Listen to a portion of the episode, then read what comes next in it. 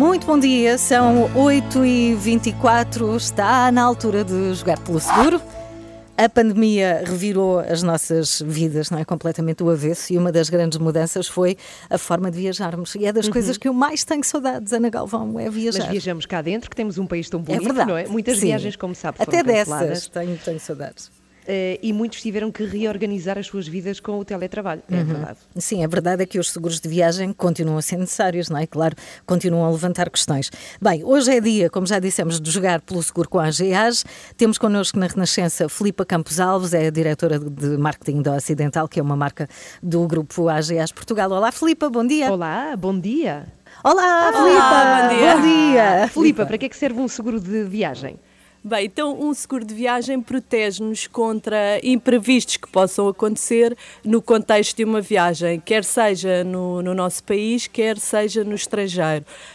Por exemplo, se eu ficar doente no estrangeiro e precisar de ir a um hospital, ou se tiver o azar de perder a minha mala no aeroporto, ou se tiver um voo cancelado. Estes são exemplos de situações que acontecem numa viagem e que estão ao abrigo de um seguro deste tipo. De facto, os seguros de viagem podem traduzir-se em importantes poupanças para o cliente, se pensarmos, por exemplo, que os custos médicos no estrangeiro são muitas vezes mais elevados do que temos em Portugal. E também se pensarmos que estamos protegidos contra eventuais imprevistos relacionados com os nossos voos. Recomendamos sempre que no momento da compra do seguro se consultem as condições do próprio seguro para se perceber em mais detalhe o que é que está incluído. Então, e se numa viagem tivermos um problema de saúde, não é?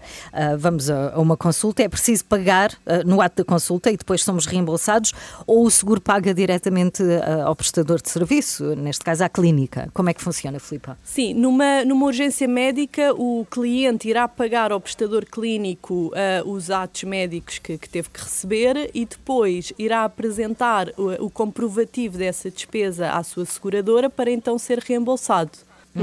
E já agora, Filipa, qual é a diferença entre os seguros de acidentes pessoais, não é? Uma coisa, e seguros de viagem, outra?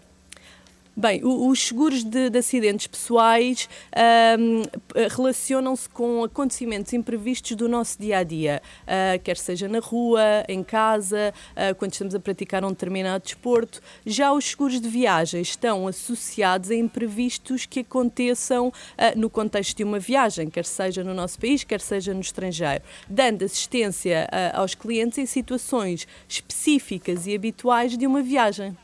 Aprenda tudo sobre seguros. É sempre aqui à terça e à quinta, por volta das 8h20, 8h25, respondemos às suas perguntas sobre seguros com a ajuda de quem sabe. Tivemos connosco a Filipa Campos Alves, que sabe tudo sobre isto. Obrigada. Se tiver questões, envie para o mail seguro@rr.pt ou para o WhatsApp 962007500 e vá a rr.sapo.pt para ver as rubricas anteriores. É verdade, não há dúvida já, não há aquela linguagem segurez graças a esta rubrica que temos aqui na Renascença, nas 3 da manhã.